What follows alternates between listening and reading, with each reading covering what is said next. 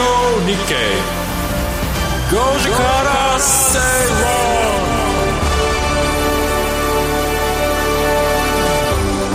こんにちは松園克樹ですこんにちはアシスタントの八木ひとみですそして火曜日のパートナーはキャインの天野博之さんですキャイン天野博之ですお願いしますお願いしますえここでお知らせです。今日午後1時頃より発生しておりましたラジオ日経第一の送信設備障害は先ほど復旧し出力を減らしての放送も現在は通常の出力による放送体制に復旧いたしました。ご不便をおかけいたしました。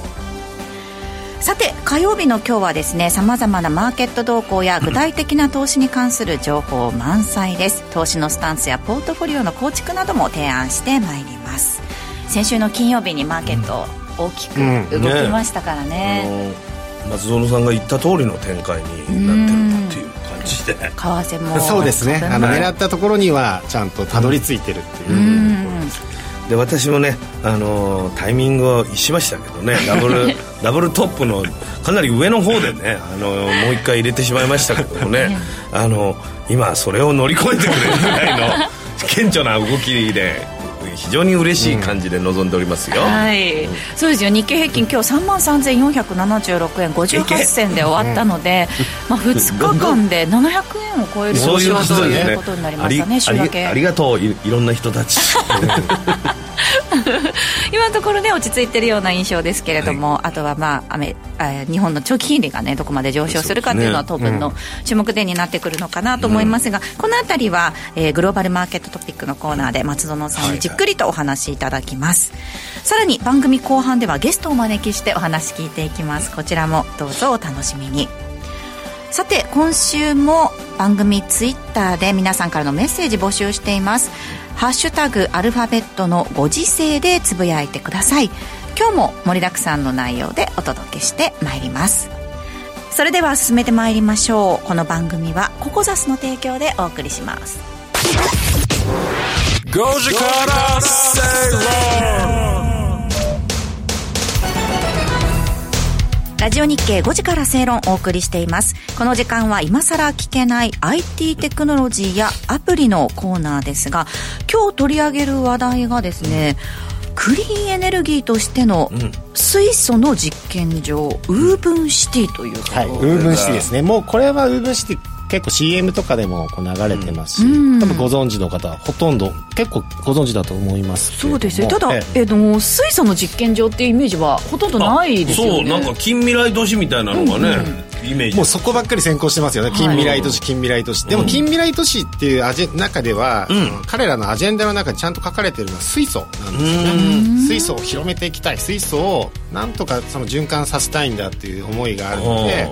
ちょっと今日その話をしたいなと思って持ってきました、うん、未来ってやつですか、うん、あれ乗ったことあるんですよ、はいはい、すごい静かで普通にパワーもあるし、はい、そしたらあの終わったらあのマフラーのところ一応マフラーがあるのもよくわからないんだけどその水しか出ないんですよね、うんうん、だから H2 で酸素とあれで H2O になって水が出るだけなんでしょ？そうそうそうあれを見たらなんと奇跡だと。ねあんなこうね茶色の煙がボワーって出るのが当たり前なのに。それがええー、ってそれ水素のエネルギー素晴らしいなと思ったのはちょっと前の23年ぐらい前かな。23年ぐらい結構、あれです。23年3年ぐらい前ですかね未来が出たの。でその水素もそもそも保存しておくっていうのが難しいんですよ。あそれを言ってましたよ。車のタンクにこうずっと保存できるかっていうと BMW も水素自動車を開発した時に1週間もタンクの中持たなかったっていう、まあ、抜けちゃう抜けちゃう。んですか気化しでその高圧を維持できるタンクっていうのが非常にこう高性能な技術が必要なんですよね、じゃあ高くなっちゃうっていうことですそうですそうです。コストが高くなっちゃう。あの漏れちゃうんですよね。漏れちゃうというか、もろくしちゃう。金金属そのものももろくしちゃうのでだからこの技術っていうのは難しい。そういうことがその金属劣化みたいなのも計算してやらなきゃいけない。そうです。なので運んでるこうタンクとかは相当なですね、特殊ステンレス鋼とかこのアルミニウム合金とかを使ってこういろんなものを複合して素材で作られているんですよ、はい、まずそれすらも難しいっていうはあ。ります。いやだからあの、うん、スタンドみたいなそのことをいっぱい作っていくことが大変だっていうのをね、うんうん、それ言ってましたけどそういうことですね。だからそれも難しいし、うん。その車の中の保存も難しい。難しいし運ぶことも難しい。実用化ってことなんですね。でかつ水素を生成するそもそもその行為にも問題があるっていう。結構まだじゃ問題山積みなんですね。問題未来ってじゃあ走ってんのすごくないですか？そうそうその未来 未来を考えてるんですよね。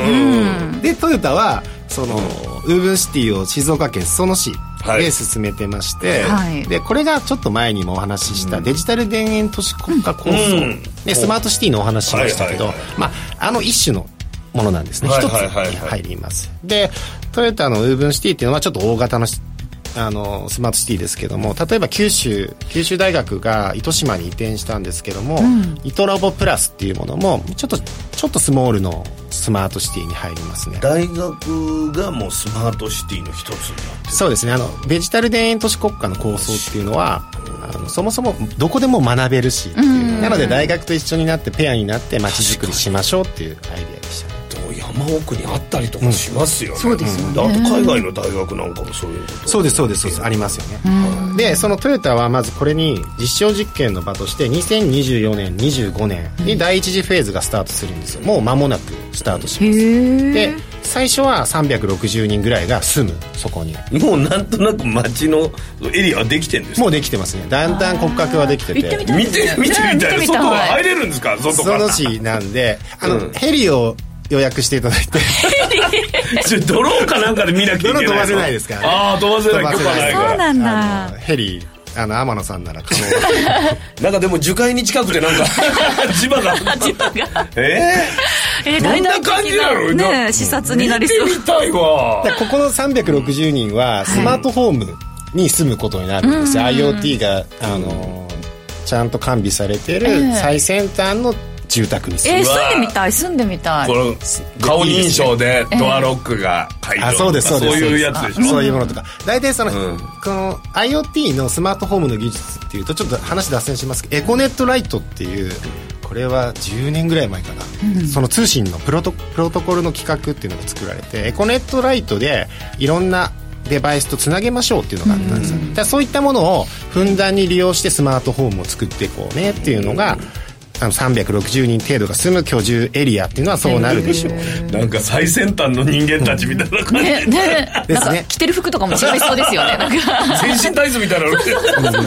だからこういうところで今度どんな実験ができるかっていうのを彼らはどんどんどんどん考えててでそこで水素ステーションっていうのを考えているわけ、ね、水素ステーション。だからさっきのガソリンスタンドの水素版ってことですか、うんうん、そうですそうです、うん、で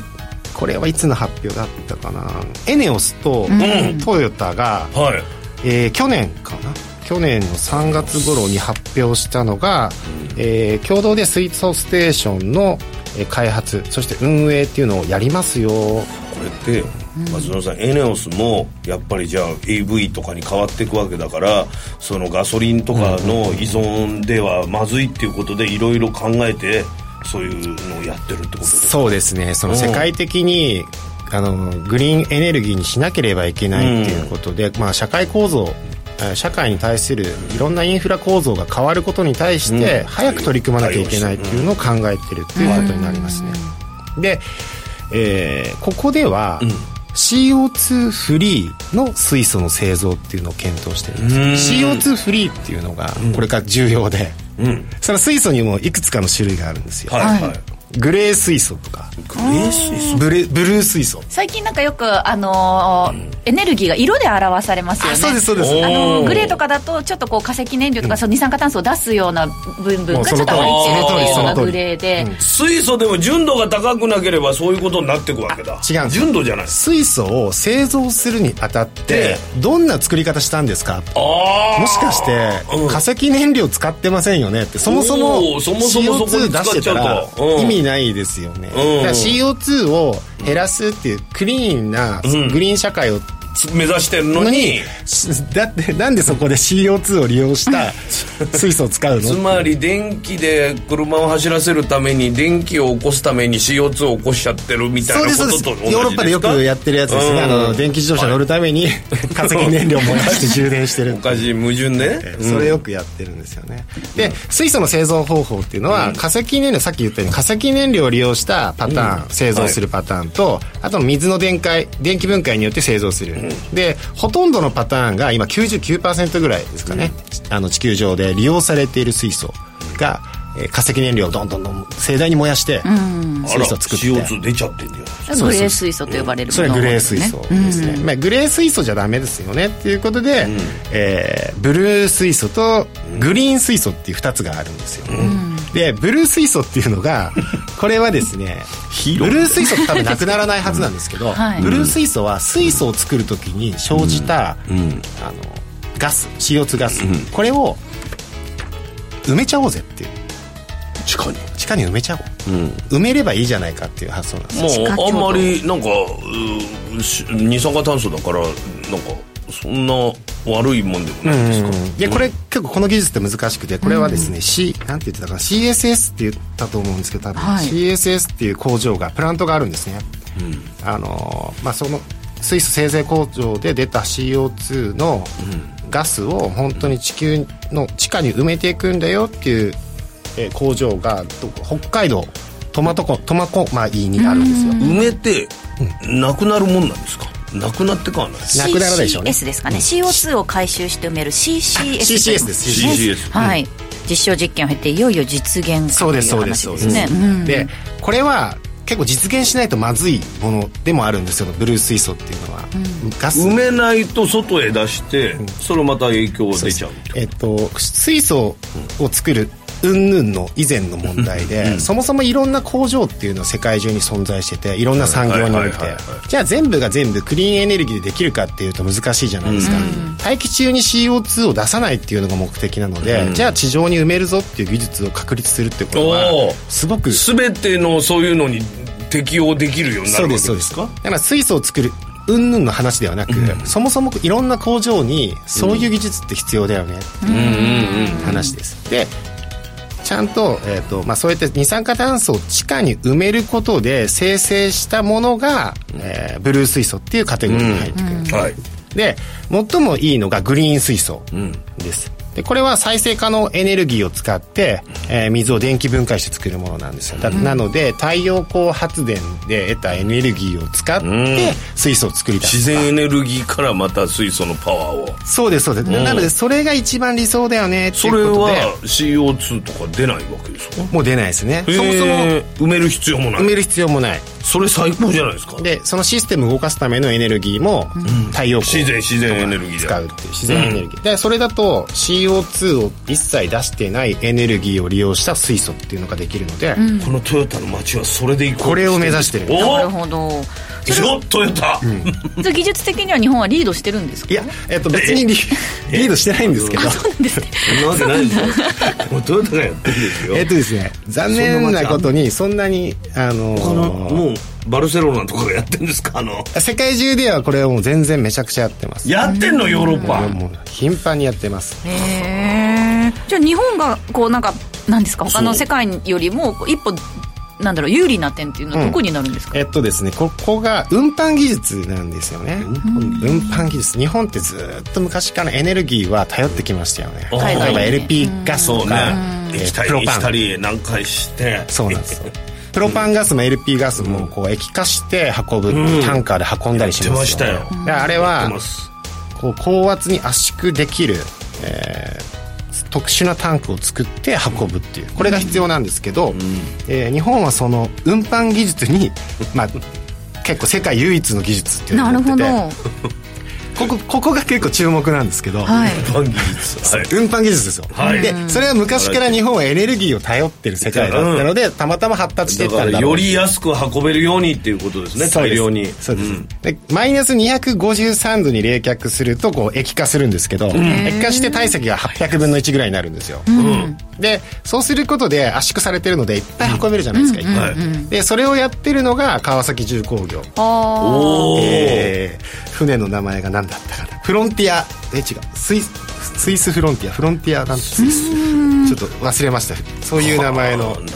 川崎重工業。濃縮還元のジュースみたいなそれがねあの成功してるんですよ。オー。ストラリアで生産した水素をものを液化冷却して液化したものを入れてるわけです、そうですそうですでこの技術が難しいんですよね。高圧水素っていうのを運ぶっていう運ぶ技術っていうのも外国へ売ることはできるわけですだか？らこういうことを売っていかないとダメですよね。逆に得意な部分をね。で、はい、この技術をさらにコンパクトコンパクトにすることによって持ち運びできるような水素カートリッジとかそういうのあったら素晴らしいじゃないですか。その開発がつまりは車の開発にもつながっていくってこと？つながっていく。こういう細かい技術において発展させることは日本は結構得意としてるので。でトヨタはこの、えー、ウーブンシティでポータブル水素カートリッジっていうのを開発したのをこの前プレゼンテーションしたんですおえトヨタが？この手で持って、うん、このなんて言って水筒ぐらいの大きさのものを、うん、これだからあのー、電気自転車電動自転車みたいなの充電みたいな感じで変えられるんですガチャって入れられる感じだから 車に積んどけば途中で入れ替えたりとかそういうこともできる。できますよね。ちょっとなんか家のエネルギーとしてこの水素カートリッジを例えばガチャンと入れるともう発電、発電とか。頑張れでそういう世界観のある水素エネルギーのスマートハウスとかスマートフォームとかいう街づくりっていうのをトヨタは考えてるんですよ。街丸ごと作るんだっていう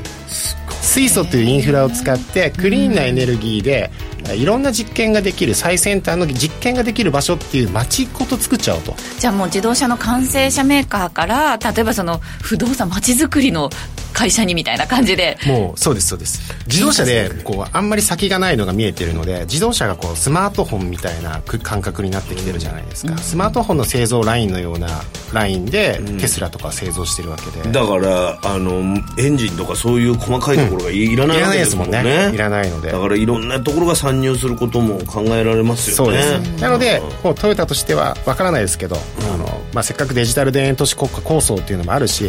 こう国としても街ごとこうプロデュースしてそれを外国にも売っていこう日本全国に広めていこうっていう。いや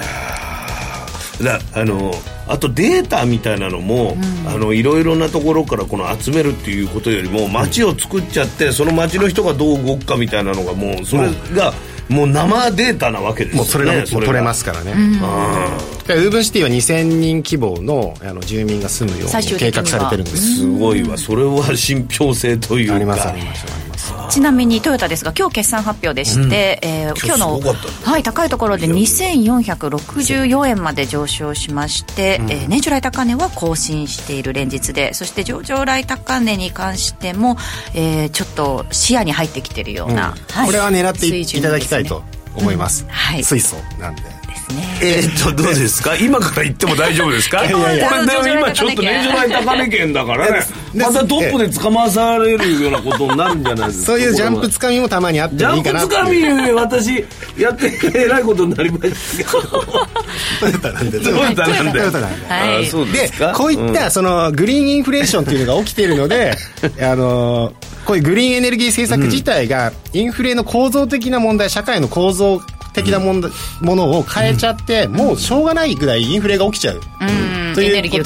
ことが、そうです。起きますよね、っていう話です、すごいな。これがでもね世界がこっちに追随してきたら相当ね。そうですまあでも日本それでもちょっと遅れちゃってるわけで水素ってずいぶん前からトヨタなんか独自でやってたみたいなイメージあったんだけど。ね。でもこの先の展開っていうのも政府のバックアップが欲しいですそうですね。注目ですね。フランスに行ってる場合じゃない。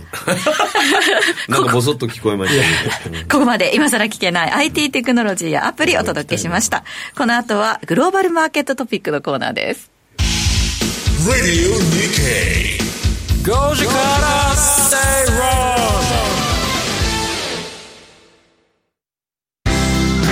人生100年時代あなたはどんな人生を描きますか？お金に困らない人生にしたいやりがいのある仕事に就きたいお気に入りの間取りの家に住みたいあなたの描く理想の人生をココザスが幅広くサポートします。さまざまな資格を持った専門家がお金仕事住まいについて無料でアドバイス。一緒に豊かでワクワク生きる未来を作りましょう。詳しくは番組ウェブサイト右側のバナーからココザスホームページをチェック。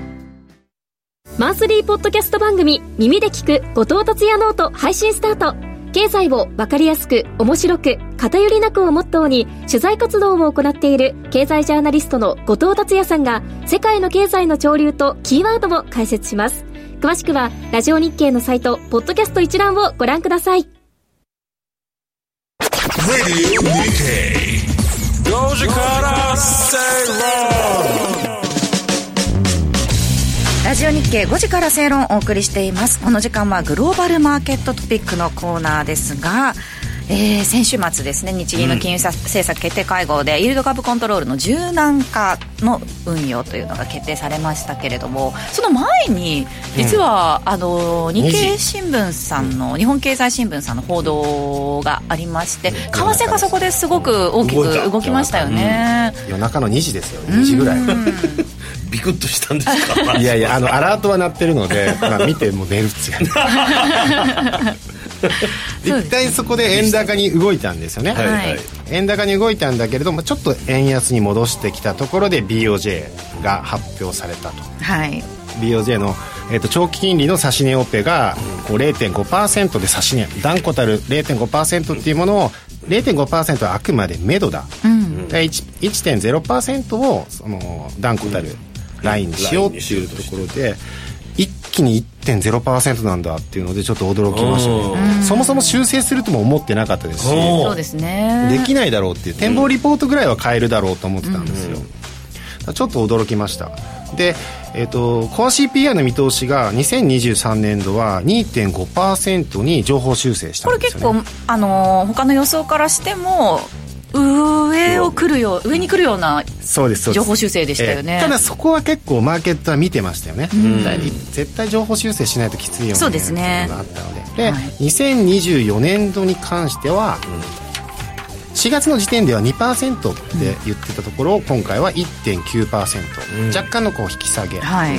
で2025年度は1.6%と据え置いたんですけども、まあ、この24年度と25年度に関してはやっぱり海外要因っていうのを懸念してのことなのかなっていうふうに思ってます。なるほど。で、えーと、結果的にですねこの日銀の、えー、金融政策決定会合が明けてからは、まず、えー、一気に円高、はい、円安、円高とかもういろんな動きをしたんですよね、でどうなるかなっていうのが全く分からなかったんですけども結果的には当日は円安で、まあ、終わっているんですが、ずっと円安に上がってたんでで、えーと、週をまたいだ時にどうなるかっていうのを考えてたんですよね。で金曜日、えー、金曜日だったかなこれは。1.6%が死守するラインっていうにもかかわらず長期金利がこう10年国債、日本のこう10年国債が0.6%を超えていったと思ったら、はい、もういきなり臨時の買いオペが月曜日ですかねこれは、えーはい、走ったんですよね、うん、でそこでじゃあ結局金利ってここで抑え込むんだっていう、うん、という印象を与えてしまったのか、うん、あじゃあ安心の円安材料だと見たんでしょうねとマーケットはだから一気にここでまた円安ですそうですね。142円。今60銭台、ね、60銭台。で、はい、80銭台までつけたんですよね。でその当初の私の目標値としては142.045あたりだったんですよ、うん、でその次のラインが143.55これはもうずっと変わってない目標値です、うん、でえーと、これはですね YCC 修正しないであろうという目標値であったんですね、はい、で今回 YCC 修正したけれどもえー、結果的には1%って言ってるけれども、うん、まあそこまで結局緩和維持するんじゃないか、うんうん、えー、しかも1%まで引き上げたっていうことはもう当面の間金融政策に関して何もやってくる手段がもうないよね、もうここで1にしちゃったから。ですね、はい、でこれが結構意識されちゃったっていうのがうんちょっと辛いかなっていうのが私は辛い。うん。辛い 円高の材料にもあるにもかかわらず、うん、円安に進んでるんですよね、ここが辛いところですね。じゃあ今回のその YCC 修正を受けてこれまでのそのターゲットしてたレンジっていうのは松尾さんの中で何か変化はありましたか？あのー、あります、うん、で、えっと、結局ですねこれアメリカの、あのー、お話になってしまうんですけれども、はいアメリカの CPI が 6, 6月 CPI こうガクンと下がったことによって、ええ。ー、こう1回ドル円っていうのも円高方向に進みましたけれどもやっぱり僕は原油価格っていうのが、まあ、今日昨日あたりも出てたと思うんです。原油価格は、えー、80ドル超えてるんですよね。あ足元そんな来てるんですね。えっとですね、えー、結構すごいことになってまして2022年1月以来の大幅な上げ幅っていうのを月間ベースで普通にガソリン100そうですよ。180円。180円近いですよ。廃屋なんつったら200円いってましたね 廃屋も。なんかすごいことになってましたけど、恐ろしい WTI そうですね。原油81ドル台ですね今ね。補助金みたいなのなくなってこの7月っていうのは一般ガソリン需要いっぱいある時期じゃないですか、エネルギー需要ドライブシーズンですね、アメリカ、はい、この時期としては過去20年の中で多分最大の値上がり幅になっているはずなんです7月はそうだったっていうことですね。だこれこういう影響っていうのは CPI に必ず与えてくるはずなので、ね。はい、ただ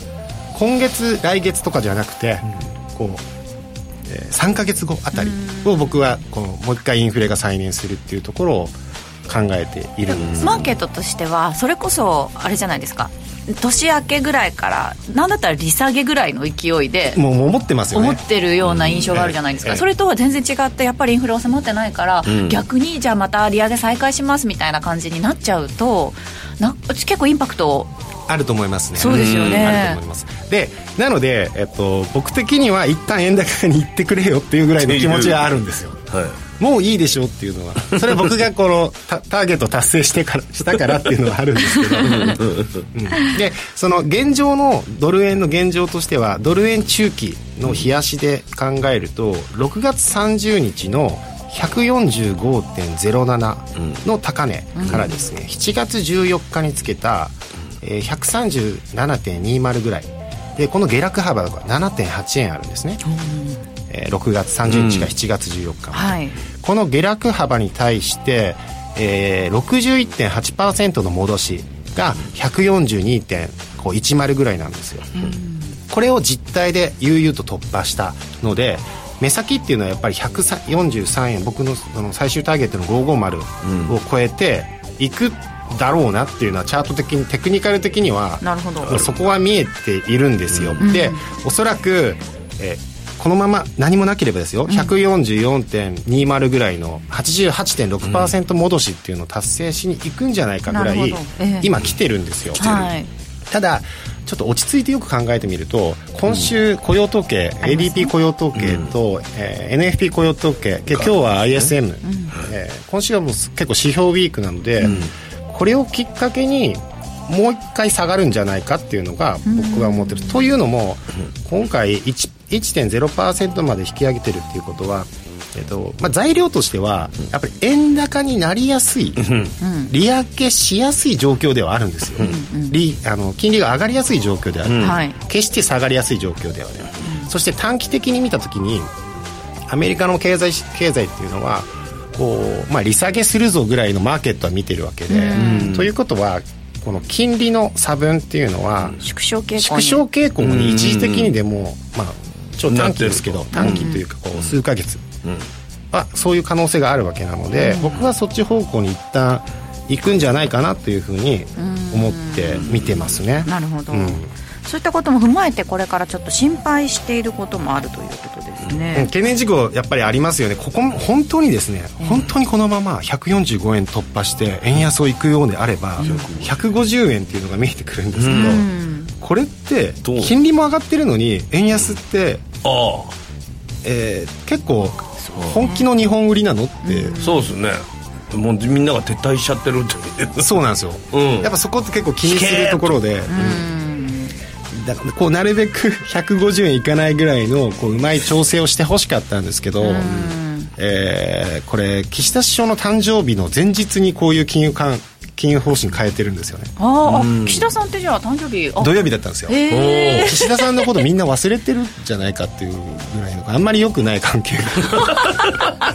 まあでも何回も言いますけど基本的に政府と日銀は独立すべきものではありますからね。独立してますけど気持ちは一緒っていう。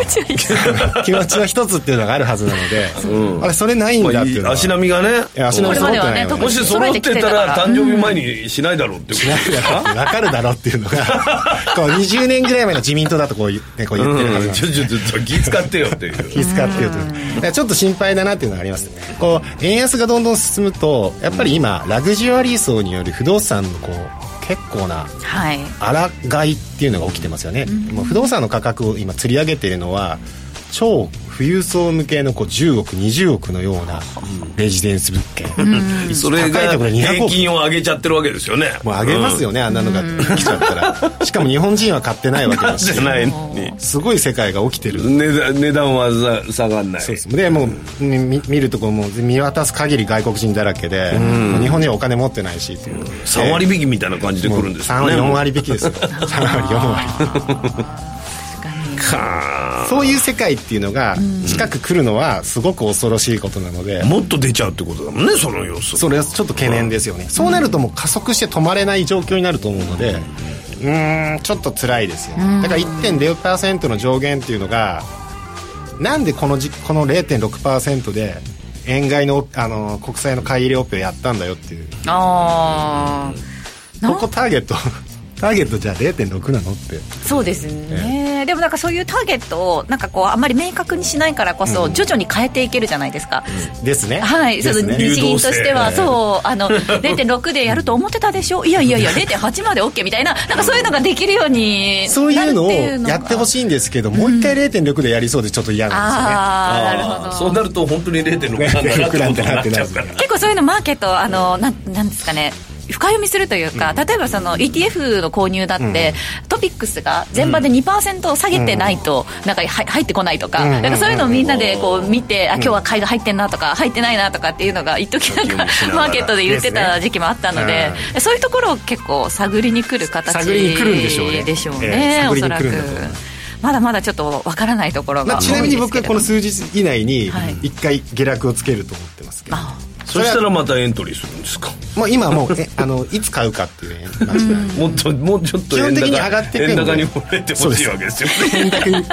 願望がすごい、はい、えー、ここまでグログローバルマーケットトピックのコーナーをお届けしました。この後はゲストをお招きします。Radio Nikkei 5時から正論スタートしました。13頭これからスタンド前に出てきますがやはりサイレンス鈴鹿。スタートしてすぐに先頭に立って逃げていくあの馬。決して前を走らせず己の走りでレースを支配するあの姿に憧れる。他人の顔色を見て愛想笑いをする毎日。自信が持てないために前に出ようとしない自分を謙虚という言葉で慰めている。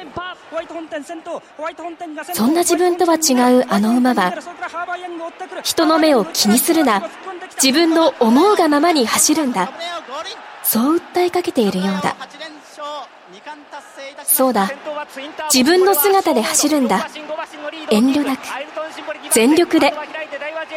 ラジオ日経。アイネス風神五輪。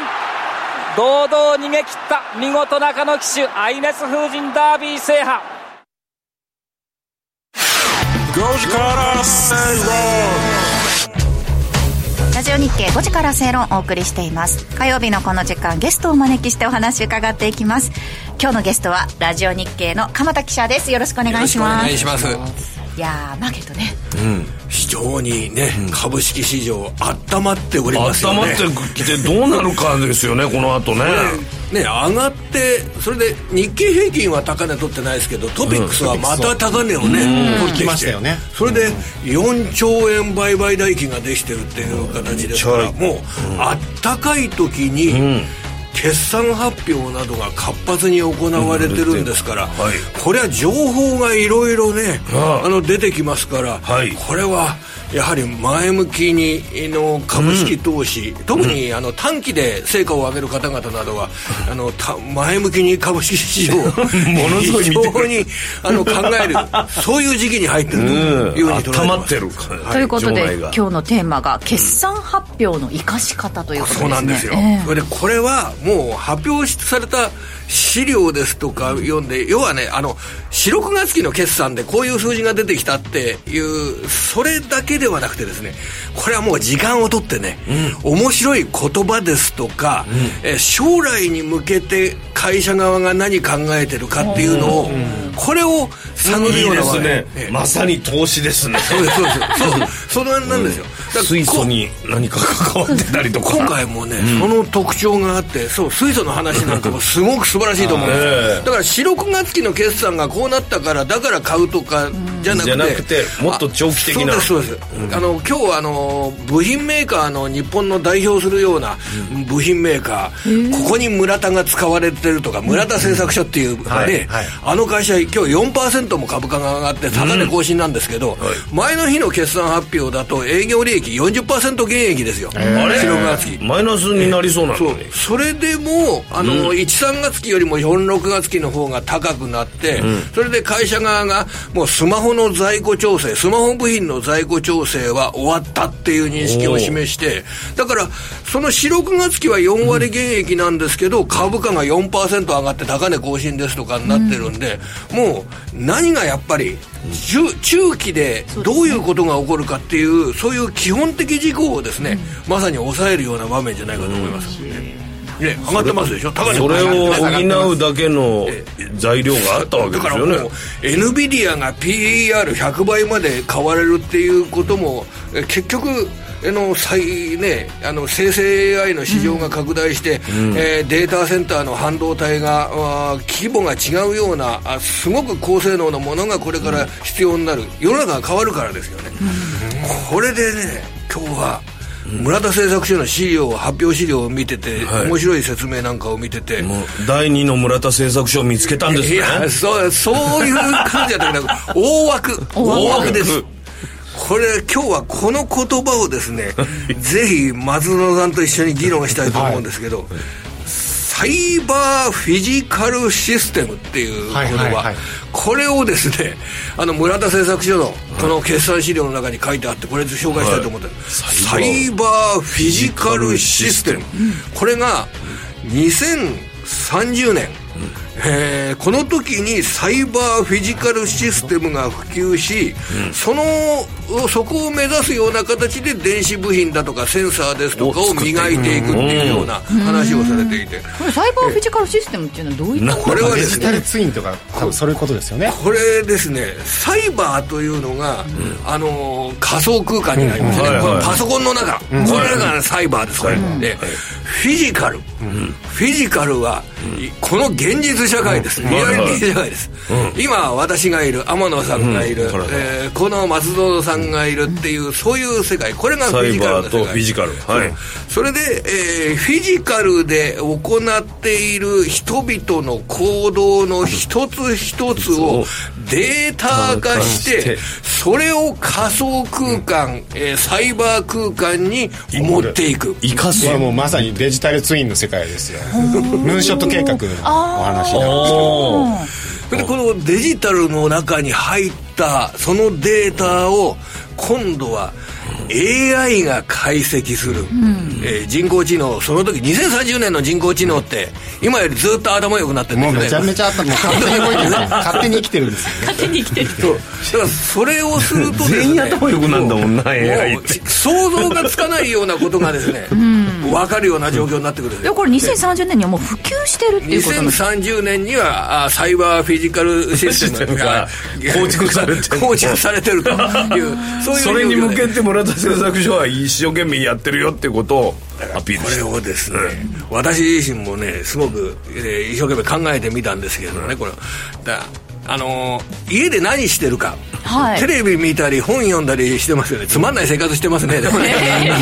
家でおこやってるよね。それから地下鉄で歩いている、うん、地下鉄で歩かないですね。地下鉄に乗っている。階段を歩いている。フィジカルデータ、ね、こういろいろなデータ。自分自身に関するさまざまなデータ。あるいは車に乗ってる、うん、その車を乗ってる時に、えー、与えられるデータ、うん、あるいはこの自分で見た、見たもの見たものに対して感じた脳の動きですとか、それらももう全てデータとして、まあちょっとねあの汚い話になったらごめんなさい。あの、おトイレのデータですとかもねこれはすごい人体や健康のためにねすごい重要なデータになるわけですよ。でこういった一つ一つのデータっていうのがこっちのあのサイバーの世界に行くとその世界を AI が解析してくれてじゃあこの人の今の体調からするとこれを食べたら元気になるよ。体調管理とかにもつながる。この薬を今のうちに飲んでおくと120歳まで生きるよとか、まあ、これ想像の世界ですよ。2030年ですからね、うん、で結局それのために、うん、自分のデータっていうのをあの入れなきゃ取り取り入れるものが必要、うん、それは取り入れるのは何で取り入れるかっていうとセンサーで取り入れる。なるほど。そこで村田製作所がそういう仕事を、えー、強くやる今なんかスマホとかでねあの自分の睡眠のこういうのね、うん、セはい、センサーですよねあれも、ね、はい。はい、そういうのやっててもっと細かいデータを 取れるようにするために村田製作所はそういった製品に関わってると、まあ、まさにそこですよね、だからこれで今そちらの2030年のサイバーフィジカルシステムっていうのを考慮しながらの電子部品需要の拡大を村田製作所が現役発表にもかかわらず上がって織り込んでるとするんだろうが一体どのぐらい時間をかけて織り込まなきゃいけないんだろうっていうのは ちょっと不安になってくる部分はありますけれどもね、うん、ただ基本はですね世の中の基本は僕はこういうことなんじゃないのかなと。株式投資の基本は。先を読んでね、うん。そんな世界に今私たちは来てるんだろうなと思っております。なるほど、そんなでも今飛び込むとなかなかね高値つかまされる感じこれが結構そのネドのプロジェクトとかでもやってるわけですね、はい、そのムーンショット型研究開発でこういったことがこうデジタルツインの世界を実現しようということで、アバターを1人、まあ、5人10人持ちましょうっていうのサイバー空間にデータを飛ばしてってそうそうこれの実現できると、まあ、未来は明るいかな？松野さんの話なんかを毎週聞いてるとですね、うん、そこに少し近づくんじゃないかと確かにね。まあでもそれだけだとね、うん、あのちょっとあのー、バタバタもっとしたいっていう人もいるかもしれません。が、あ確かに確かに、はい、長期的じゃなくて俺は目先だっていうやっぱりあの 3, か月3か月前に話したように急騰銘柄と付き合う、大幅高銘柄としつこく付き合う、はい、あの3か月前1942の関電工っていう会社を例に挙げたりしましたけど、はい、あのー、まあねみんな銘柄みんな上がってるんでだからなんだってこともないですけど、うんはい、あの成果はそれなりに出てるのもあります、はいはいはい、だから今今日の動きを見るとですね今日まだ、えー、例えば4617の中国塗料っていう船舶用の塗料メーカー、えー、年間の配当金を68円にするぞという発表があってなるほど今日1360円の値段129円超える上昇ですねこれやっぱりあれですか？今期もまたその配当だったり株主還元策に関してプラスの情報を出すと素直に。来ますね。これは。聞きます。もう温まってますからね。株式市場が温まってますから。分 かりやすい材料でいいんです。すぐ動くんですねこれは。それであの一応これでちょっとね2%下げるとか、うん、高値から2%下げるとか3%下げるかとかっていうところでしつこく付き合うこのパターンですね、ちょっと落ちたらね今日もう一個ぐらい言ってもいいかな、はい、大丈夫です。5191の住友理工という理工は理科の理に工業の工、はい、これがあの自動車の防振防振ゴム自動車用ゴムの大手メーカーですけれども。13%14% ええもう今日で売っていいね。いやこれね今日の昼間正午に業績の増額修正トヨタがこんな業績ですからね。トヨタがこういう業績になってると、まあ、自動車部品メーカーいい業績になりますよ。それでこちらの会社も業績の増額修正で、えー、一株利益の見通しが113円。それで株価の方が、ね、900円台っていう上がって900円台という形で。19から情報修正してくるんですね。なんで2日前に分かんなかったかな。それはそれはできないです。ねあのそれここで大事なのは長く付き合う。情報修正銘柄急騰銘柄と長くしつこく付き合う、えー、2%3% 高値から下がったところで100株ずつ買うですとかねそういうような付き合い方っていうのがよろしいんじゃないかとまあ調子はいいわけですもんね、すごいですねこれ。すごいね。あるんだね。これ別に僕がすごいわけじゃありませんよ。上がってるカーブを紹介してるだけです誰でもできるわけです。そうです鎌田さんが先週これを押してたら俺もね鎌田さん上がった後に言ってる確認ってことですよね。それでも全然間に合うっていうことですよね、そうです。あのもう上がったっていう情報をこれを生かすことが必要なんですね。必要だということですね、5191住友理工ですが今日は932円で終えています。なお実際に投資をされる際の判断はご自身でしていただきますようお願いいたします。ここまで本日のゲストはラジオ日経鎌田記者でした。ありがとうございました。ありがとうございました。ありがとうございますラジオ日経公式マスコットのラニーです。昨日のラジオ日経の番組聞き逃しちゃった。ラニーちゃん、ラニーちゃん、何か忘れてない？え？ラジコのタイムフリーは、放送後1週間以内なら、うん、その番組の再生を始めてから24時間以内に、合計3時間分まで聞けるんだよ。うんうん。ラジオ日経は全国放送だから、日本中どこでも聞けるよ。そうでした。好きな時間にタイムフリーでラジオ日経を楽しみましょう。スマホで、パソコンで、ラジコで聞こう。ラジオ日経世の中を知るポッドキャストコンテンツ聞く日経。毎週平日の朝6時頃に日本経済新聞長官のトップ面などえりすぐりのニュースをお届けする有料音声コンテンツです。初回購読から30日間無料。詳しくは「聞く日経」で検索。5時から正論ジオ日経5時から正論お送りしてきましたが、あっという間にエンディングとなってしまいました。今は皆さんね CM の間。そうあのね日本がねあのそうチケットのあれがすごい高いシートみたいなのがちょっと増えてきてるっていう、うん、花火大会とかお祭りでね、うん、今青森のねぶた祭りこれすごいです。よ、うんもういつなのか分かんない。100万円の VIP シート。4年ぶりのねぶただから。8月の最初の週だからもう今日から始まるぐらいの勢いじゃないですかね。ねどうするんでしょうね。ね誰が売れるのか。海外の方とかでも海外の。リオのリオのカーニバルってそれぐらいのところもあるんでしょ、う3割引きですからね海外から。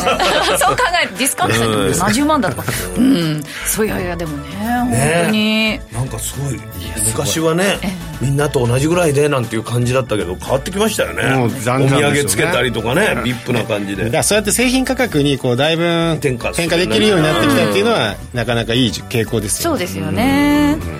やいや今後でも周りだから構造的な賃上げっていうのが日銀としてもできてきてるなっていう自信はちょっとあるんですよね、だから来年が春闘大丈夫だろうと。なるほど。ということはこのまま働いてたら給料上がるよっていう賃金は上がり続ける。そんな空気になってる。なってる、えーはい、ただこの前おっしゃってたのがなんか幸福って賃金の上昇に、えー、と連動するんだけど自分だけ上がるっていうのが一番幸福が上がるらしくて横並びでみんな上がってるよっていうのって意外と幸福感少ないんじゃないかみんなで上がったらいいねいいねならないの意外と違うらしいんですよ。かあとい。うのは自分複雑なものですね。えー、今週もこの番組はココザスの提供でお送りいたしました。ここまでのお相手は松園克樹と天野博之と八木ひとみでした。明日も夕方5時にラジオ日経でお会いしましょう